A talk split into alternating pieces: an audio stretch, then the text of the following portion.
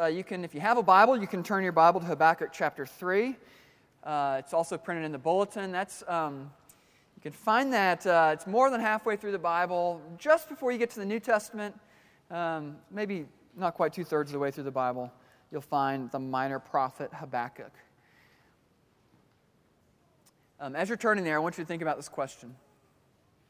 Um, what would you do if you found out that the world was going to end in six months? Um, that there was no chance of survival for anyone, that a giant asteroid was going to hit the earth and kill off all of humanity just like that. Six months to live, then it's all over. How would you live uh, those six months with this catastrophe looming over you? Um, that's the premise of the fictional book the Last Policeman by an author named Ben Winters. Um, the Last Policeman is a story about a police officer who is trying to solve a murder that takes place in that very context. There's an asteroid headed to Earth. They've got six months to live. Scientists have calculated this. They know exactly when it's going to hit. And so, worldwide, it's this countdown. And there's this one police officer who becomes a detective and is trying to solve this murder in the midst of this situation. And throughout the book, you get this picture that humanity is simply unable to cope with this coming disaster. Um, at one point, a character in the story says this He says, People's inability to face up to this thing is worse than the thing. It really is. He says that even worse than the fact that there's a giant asteroid heading towards us, it's going to decimate the earth, is how crazy people are in responding to the fact that there's a giant asteroid heading towards the earth to end everything. Um, and you see this throughout the book. Entire industries shut down because people leave their jobs, economies start collapsing. Uh, people suspend all sense of morality or ethics and just sort of um, do whatever they feel like doing with whoever they want to do it with. It's sort of like this total hedonism that starts happening. Um, there's what's called bucket listers who sell everything, dedicate all the remaining time to just crossing stuff off the bucket list they wanted to do before they died. Um, the despair becomes so great that, that many um, uh, resign themselves to suicide because they just can't take the thought of what's about to happen. But the theme of this book, The Last Policeman, is that it is difficult to have hope in hard times. Either total despair or total hedonism is a much more natural response than remaining hopeful when things get really hard. Thankfully, that's not the situation we're in. Uh, don't edit the podcast or the video of this sermon to, to make it sound like I'm claiming the world's ending in six months due to a giant asteroid. That's not the situation we're in that I'm aware of. But we all face hard times. Every one of us. Life is so hard. Um, sometimes the hard things in life can feel relentless. Uh, wave after wave of grief, um, suffering after suffering, more loss more difficulty, deeper loneliness. Um, and then we experience these things in the midst of a culture um, that really doesn't have healthy categories for, um, for expressing and handling any kind of like negative emotions. And we can end up feeling like people in the last policeman book, where we're either in just this personal total despair or we give into just total hedonism because we don't have categories of how to navigate hard times with any kind of hope whatsoever. What kind of hard times do we face? Uh, it might be job related, um, where you lose a job unexpectedly and maybe it feels like you lost your identity with that job. Um, you have no clue how you're going to pay the bills. Maybe the hard time is a relational, it's a relationship that's maybe ended or one that feels strained. Um, where, like, maybe at one point this relationship was a lifeline or at least something you could count on, and now it's maybe you can't count on it anymore. You don't know if it's going to be there or it won't be the same. How am I going to move forward without this relationship? Uh, maybe the hard time is health related, where you get a, a, a health diagnosis, it's just going to change everything for the rest of your life. How do we typically respond to hard times? Total despair, maybe? Total hedonism, just do whatever we want to do because life's going to be hard. Uh, maybe for people like us, it's forced positivity. Uh, this is especially uh, an option for people who are really capable, driven, type A, motivated people to just say, it's going to be fine. I'm going to power through. Don't worry about me. We're just going to be really positive through this thing. But it's not really positivity based on faith, it's more based on just grit and stoicism. How can we have hope in hard times? That's the question of Habakkuk. Earlier in the book of Habakkuk, he was complaining to God. We saw him complaining twice. The first time he looked around, he saw all this immorality and sin and disobedience amongst God's people. And he complained to God and he said, God, what are you doing? Aren't you going to do something? Your people are living terrible lives. Why don't you do anything about it? And God said, I actually am going to do something about it. I'm going to raise up those wicked, evil Babylonians to come and judge our people. And so when God told Habakkuk what he was going to do, Habakkuk then started complaining about what God chose to do. So his complaint changed God, you're not doing anything, to God, I don't like what you're doing. But in chapter 3, after all this, Habakkuk is actually going to show us the way forward. He's going to show us how to have hope in hard times. With this in mind, let me read chapter 4 or chapter 3 for us, beginning in verse 1. A prayer of Habakkuk the prophet, according to Shigionoth. O Lord, I have heard the report of you, and your work, O Lord, do I fear. In the midst of the years, revive it. In the midst of the years, make it known. In wrath, remember mercy. God came from Teman, and the Holy One from Mount Paran. His splendor covered the heavens, and the earth was full of his praise. His brightness was like the light. Rays flashed from his hand. And there he veiled his power. Before him went pestilence, and plague followed at his heels. He stood and measured the earth. He looked and shook the nations. Then the eternal mountains were scattered, the everlasting hills sank low. His were the everlasting ways. I saw the tents of Cushan in affliction. The curtains of the land of Midian did tremble. Was your wrath against the rivers, O Lord? Was your anger against the rivers or your indignation against the sea? When you rode on your horses, on your chariot of salvation, you stripped the sheath from your bow, calling for many arrows. You split the earth with rivers. The mountains saw you and writhed. The raging waters swept on. The deep gave forth its voice. It lifted its hands on high. The sun and moon stood still in their place at the light of your arrows as they sped, at the flash of your glittering spear. You marched through the earth in fury. You threshed the nations in anger. You went out for the salvation of your people, for the salvation of your anointed. You crushed the head of the house of the wicked, laying him bare from thigh to neck. You pierced with his arrows, with his own arrows, the heads of his warriors, who came like a whirlwind to scatter me, rejoicing as if to devour the poor in secret. You trampled the sea with your horses, the surging of mighty waters.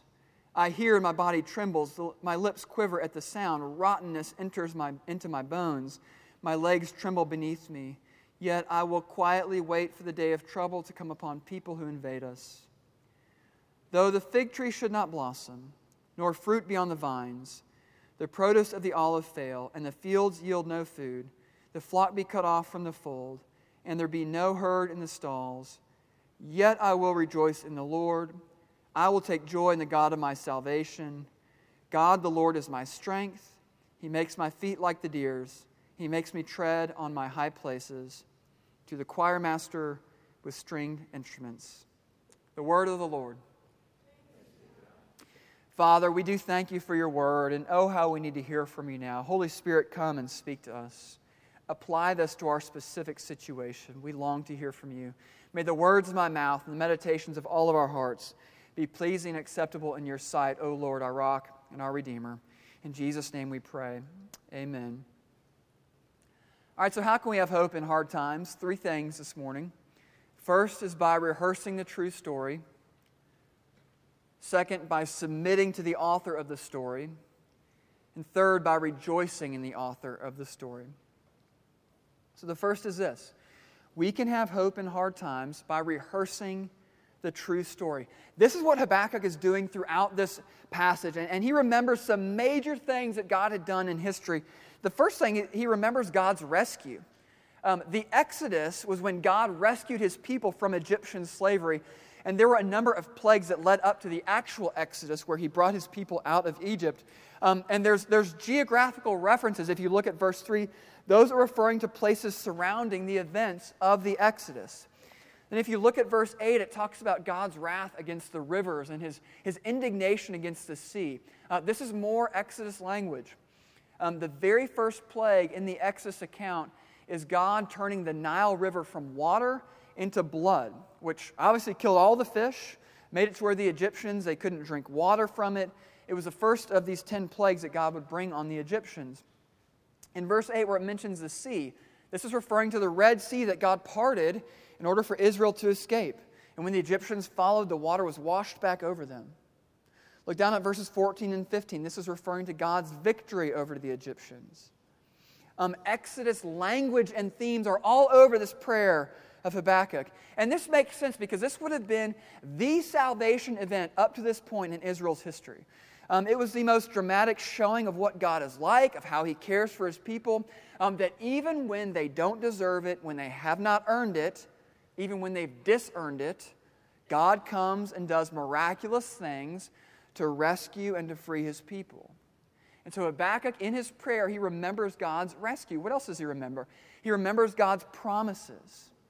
There's a reference in verses 4 and 5. This is referring to Mount Sinai, where God made this promise to his people that he would be their God and they would be his people forever, no matter what. And then he gave him the law, the Ten Commandments. It's sort of the way of life for his people and said, if you're going to be one of my people, here's how we're going to do things. And these verses 4 and 5, they're referencing the power and the might with which God showed up at Mount Sinai. So Habakkuk is remembering God's promises to him in that moment. What else? He remembers God's protection. Look at verse 11. Verse 11 is a reference when Joshua was leading the army of the Israelites. God fights for his people at Gibeon.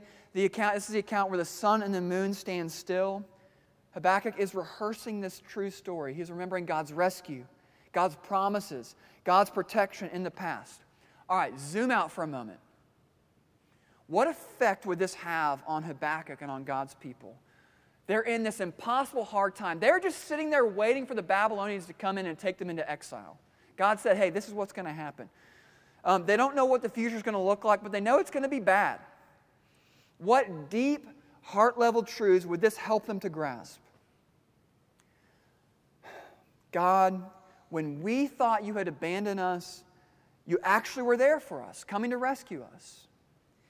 God, you were faithful in the past and you've promised to always be faithful, even right now. God, you fight for your people and you win, always. Um, Habakkuk is saying, uh, because of who God is and because of how he has acted in the past, that that's enough for him to have hope right now in this really hard time. All right, what does that mean for us sitting here this morning? The same truth applies. Um, because of who God is, because of how he's acted in the past, we can have hope in really hard times that don't seem to make any sense. Um, but rather than rehearse that true story, most of us, if you're anything like me, have untrue, damaging stories that we tell ourselves, almost without even realizing it, that are sort of uh, played on repeat, ingrained inside of us, especially during hard times. It might be stories like this Of course, I've done it again. I've messed things up so bad they're beyond repair. Typical me just on repeat. Uh, or maybe this. Yeah, of course, this happened. People are the worst. I can't count on people. Uh, they're always leaving me high and dry. Just on repeat when something bad happens. Uh, or maybe it's this um, God has abandoned me again. For some reason, He's just out to get me. Over and over and over. Maybe it's this. You know, why does any of this matter, anyways? Life is so hard. I'm just going to do what I want to do on repeat the story we tell ourselves. Rather than the true story of who God is and what He's done in the past, we rehearse some false, damaging story. Um, I realize not everyone here is a parent, but you know, some of you are parents of young children or have been at some point. And, and for every parent of young children, um, you all have stories of, of potty training your children. Uh, now, as a, as a quick aside, one of the things they tell us in seminary is when you're preaching to never talk about anything that happens in the bathroom, which I think is generally good advice. Uh, but I'm going to break that for just a moment.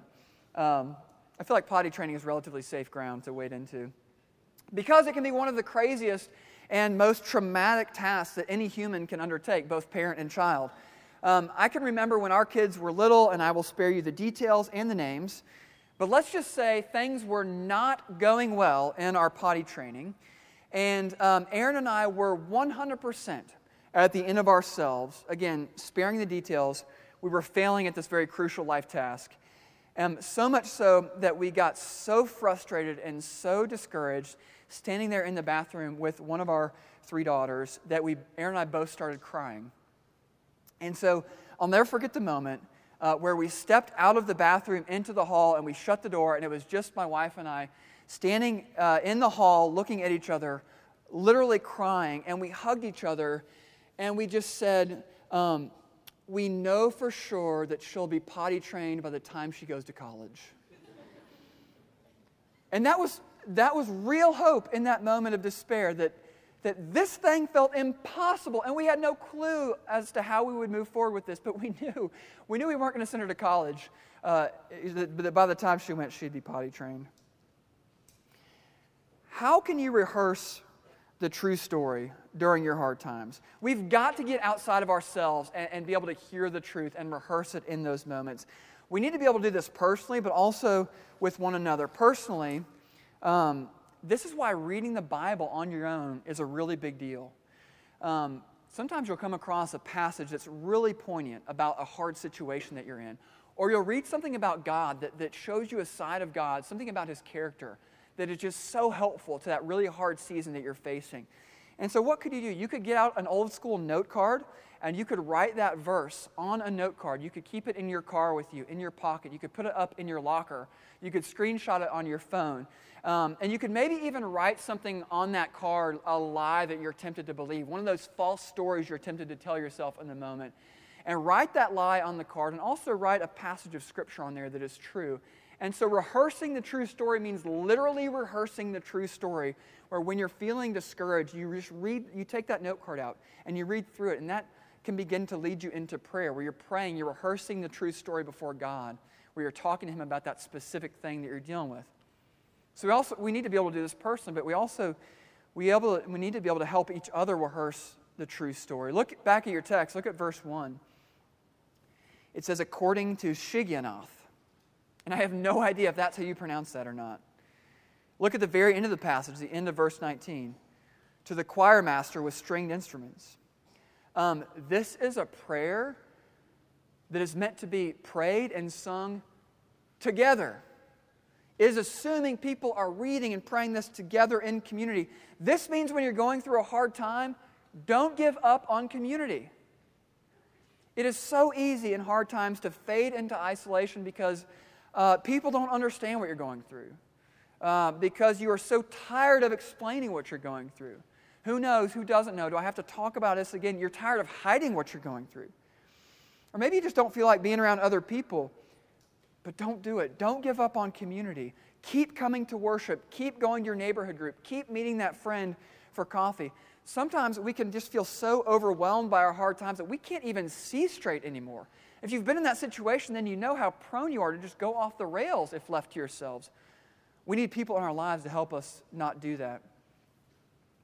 Um, numerous times um, when my wife and I, Erin, have left a social gathering, we will both get hit uh, on the drive home with a kind of, um, for lack of a better term, it's like a post social gathering shame of feeling completely socially awkward.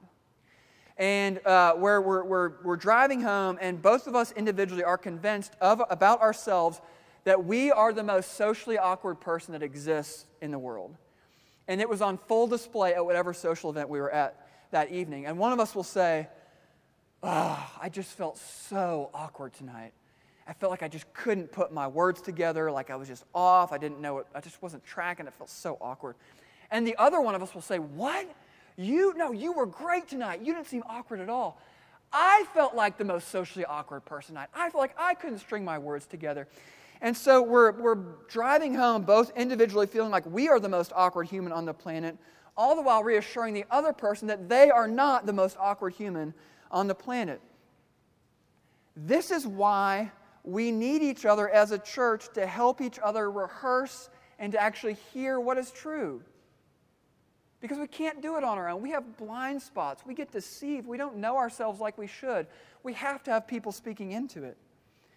And this is why we want everyone in neighborhood, neighborhood groups. We don't just say that to say that.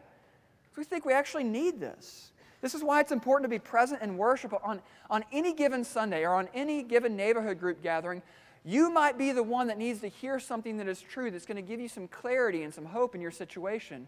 Or God may need you there to tell someone that clarity, to help someone else rehearse what is true in their particular hard time that they're going through. So we can maintain hope in hard times by rehearsing the true story. Next two points are a lot shorter. Secondly, we can have hope in hard times by submitting to the author of the story. Submitting. That word can be really tough for us. Um, that word might actually be a reason why you struggle with Christianity or some of the Bible's teaching. Uh, many of us have an allergy to that word submit. I almost used a different word, but that's actually what Habakkuk is doing here. He's submitting to God, which is really incredible given the fact that up to this point he's only been complaining. Um, to go from complaining about something to submitting, it shows that he is choosing to trust God rather than his own read on a situation. Uh, even though it doesn't make sense, even though it's not how Habakkuk himself would do things, he is humbling himself and he's choosing to submit. And we see this come out in his prayer. Verse 2, he says, O Lord, I have heard the report of you, and your work, O Lord, do I fear. Look down at verse 16. I hear, and my body trembles. My lips quiver at the sound. Rottenness enters into my bones. My legs tremble beneath me. There's this um, physical um, overwhelm that he is feeling about the situation. But then he says, Yet I will quietly wait for the day of trouble to come upon people who invade us. And you know this can't have been easy for him. That he was really upset, really complaining for the first two chapters of this book. It's almost like the image of, of two wrestlers wrestling on a mat and they're just going at it. And, and, and eventually, one of the wrestlers is put in a hold, and you know they're not going to get out of it. But this wrestler does not want to tap out. And, and, and the crowds are watching this wrestling match, and they can see who's going to win the wrestling match. And the crowds begin to get worried about this one wrestler who's pinned down. And the crowds start yelling, Hey, tap out. what are you doing? Tap out. You're not going to win this. And the wrestler is just refusing to tap out. But then eventually, you know, when, when, when they start to, you know, when they're about to black out, finally the wrestler taps out they submit. Uh, to submit to God is to tap out when His plans are different than our plans. And it is not easy. It takes a lot of wisdom, it takes a lot of humility to say, okay, God, clearly your plans are different. And I'm just going to trust that what you have for me is better. I'm going to tap out and surrender to you. I played one very unsuccessful year of football, my freshman year of high school. That was when I became a runner. Um, one of the things that they focused on, though, in freshman football uh, was how you're supposed to hold your head when you're tackling someone. And this is maybe the most counterintuitive thing imaginable. Um, your gut instinct when flying at full speed uh, towards another human um, would be to put your head down and curl up in a ball and sort of brace for impact but that you're, ex- you're supposed to do the exact opposite of that. Um, when tackling someone, you're supposed to keep your head up and look directly at them as you make impact, and this can prevent all kinds of injuries from happening. But this is so counterintuitive. So you have to trust your, coach, your coaches over your own instinct in that moment. You have to submit to their instruction because it's clearly what's best for you when you're tackling someone. Are you able to trust God more than yourself? Are you able to really submit to Him even when your gut is telling you to do something different, to do something your own way? When it comes to how you live your life, when it comes to how you respond in that relationship, when it comes to how you think about your sexuality and how you express that. When it comes to think about when it comes to how you think about navigating conflict when it comes to how you think about your managing your resources and your finances? Are you able to live in submission to God even when it goes against your gut? Even when you can't fully understand what He's up to? In order to have hope in hard times, we submit to the author of the story. But it doesn't end there. This is not just raw submission, sort of begrudgingly doing what we don't want to do, just kind of throwing our hands up in defeat. There's actually something better for us. This is the third thing. We can have hope in hard times by rejoicing in the author of the story. The entire account of Habakkuk is leading up to these final verses. If you hear nothing else of this sermon or of this entire book, uh, remember verses 17 through 19. Habakkuk says, Though the fig tree should not blossom, nor fruit be on the vines, The produce of the olive fail, and the fields yield no fruit, uh, yield no food. The flock be cut off from the fold, and there be no herd in the stalls. Verse 18 Yet I will rejoice in the Lord. I will take joy in the God of my salvation. God, the Lord, is my strength. He makes my feet like the deer's, He makes me tread on my high places. Um, commentators point out about these verses that the produce mentioned here, the fig trees, fruit, olives, flock, these are all necessities that you would have to have in order to make a living in this context. Maybe the modern day equivalent would be something like although I've lost my job, although I'm out of money, although I'm in debt, although I might lose my house, although my friends have deserted me, although I don't have food, although my family doesn't want anything to do with me, yet I will rejoice. It's the feeling of, of looking around and being struck with the fact that you legitimately have no earthly reason to be hopeful. Everything is bad, everything is objectively bad. The cards are stacked against you, yet I will rejoice. Habakkuk was just complaining about how God was either not doing enough or not doing the right thing, and now he's rejoicing. And take note that he's not just rejoicing at what God can give him, he's rejoicing in God, in who he is. He says, Yet I will rejoice in the Lord. I will take joy in the God of my salvation. He's saying, God is good when my life is good, which we can agree with that. But he's also saying, God is good when my life is bad. Even in those moments, God is still good. We have friends in another city who uh, years ago um, got pregnant with twins.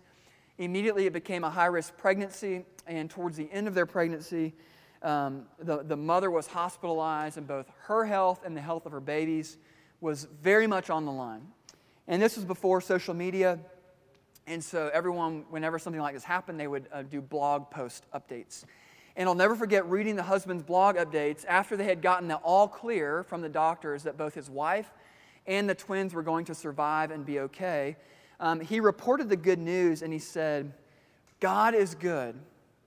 He said, but God is not just good because things worked out in our favor.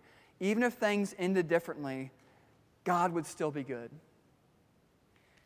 Um, the faith that we see in this passage is faith that rejoices in God's goodness, regardless of the particular situation that you find yourself in. And, and what do we learn about rejoicing from Habakkuk? Tim Keller, in his sermon on this passage, makes the following point. He says, Rejoicing in the Lord happens during suffering, it happens concurrently with your suffering. Habakkuk was still suffering. He was still in a hard time. Um, he still didn't love the plans of the Babylonians coming and taking Israel into captivity. Things were about to get a lot worse, and it would not get better in his lifetime. He wouldn't get to see it get better. He's suffering, yet he's rejoicing in God at the same time. And Keller goes on to say this He says, Some people are softened and humbled by suffering, others get hardened and proud in suffering. Suffering will either will make you either far better or far worse than you were before. It's refining. suffering does something to you. It did something to Habakkuk. Um, Dustin Salter was the name of my college campus minister who had a massive impact on my life um, personally and then the lives of hundreds of other students that he ministered to. The year after I graduated, um, Dustin was on a bike ride around the block with two of his young children before dinner. And while he was on the bike ride, he fell, he crashed his bike, and he hit his head.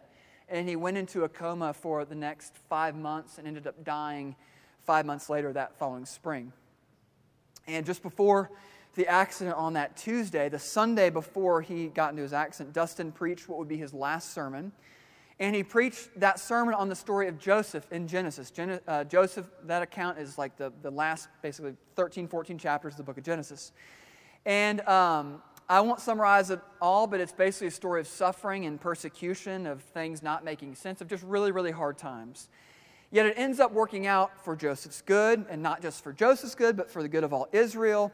To where at the end of the story, Joseph says to his brothers, who were just awful to him, in Genesis 50, verse 20, it says, As for you, you meant evil against me, but God meant it for good, to bring it about that many people should be kept alive as they are today.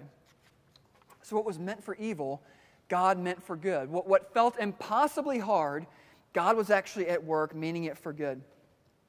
That was a text uh, that Dustin preached on two days before he tragically and unexpectedly went into this coma and died at age 37, leaving a wife and three young children behind. And in that sermon, Dustin talked about suffering, and he said this He said, quote, Suffering will either make you a bitter person or it will make you a beautiful person. And one of our friends referring to, referred to that and said that Dustin was almost preparing us for his death. He was telling us a few days before his accident of the suffering that we would experience, of the grieving and his loss, that that, that was either going to make us bitter or beautiful. What about the suffering in your life? What has it done to you? How has it changed you? Has it made you more bitter? Has it made you more beautiful? Has your suffering made you a far worse person? Has your suffering made you a far better person? We all want to be beautiful people. We want to be far better. We want to come out better on the other side of our suffering.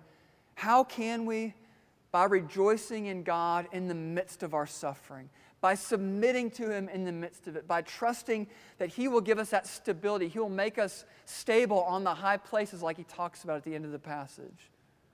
And that's a deep act of trust, a deep act of faith to say that, all right, even though I'm in hard times and I don't know the way out and I don't like this, I really do know and I really do believe that God is good. So I'm choosing to rejoice. And I'm going to remember who God is and what He's like. And here's the key um, this is how you rejoice in the author of the story, even during your hard times, by remembering that He's the God who entered the story Himself in the person of Jesus. Why did He enter the story Himself? Because of love. He loved us so much, He came and lived the life that we should have lived, lived a perfectly righteous, perfectly obedient life, which we could never do. He did that in our place. Why? Because He loved us. And then he went to the cross to die the death that you and I deserve. We were to die for our sin, but instead, Jesus, out of love, went and died for us. And then he didn't stay dead. He rose again. He conquered death and sin completely to say that this will not be how the story ends. Resurrection and life and hope will be how the story ends. And you can only have that through me. But that's how we know that, that when life is hard and it just feels like it's only hard times coming our way, we can still know without a shadow of a doubt that God is good and that we can rejoice in Him. And the only way to have that kind of assurance, the only way to have hope in hard times, is in Jesus. There's simply nothing else in this life that can offer you that kind of hope. And the good news this morning is that Jesus offers Himself to you. He offers himself to you, and you're just to receive him by faith. To have faith is to receive and rest. It's not to prove yourself worthy. It's not to start turn over a new leaf today and be a better person. To have faith in Jesus is to receive and rest on Jesus. Receive the work he's done on your behalf. Rest in what he has done on your behalf. That's how you can have hope during hard times. Let's pray together. Oh, Father, we are in desperate need for hope. It's easy to look around at, at the culture around us and, and feel hopeless, feel discouraged, to feel worried about the future for a number of different reasons. God, we think about our own lives, our own relationships, and uh, life is just so, so hard. Life is so difficult, and sometimes it feels relentless. Sometimes it feels like we're in a season of years or, or, or a decade of just really hard things happening. We just can't seem to catch a break. And it's easy to turn in on ourselves and, and, and feel despair or just want to uh, lean into total hedonism, do whatever we want to do, and stop following you. But we know that there's greater hope in you. And we see that in Jesus. And so, Father, I pray that each of us will be marked by deep hope in all the hard times we face, both now and in the future. This is only possible through your Son, whose name we pray. Amen.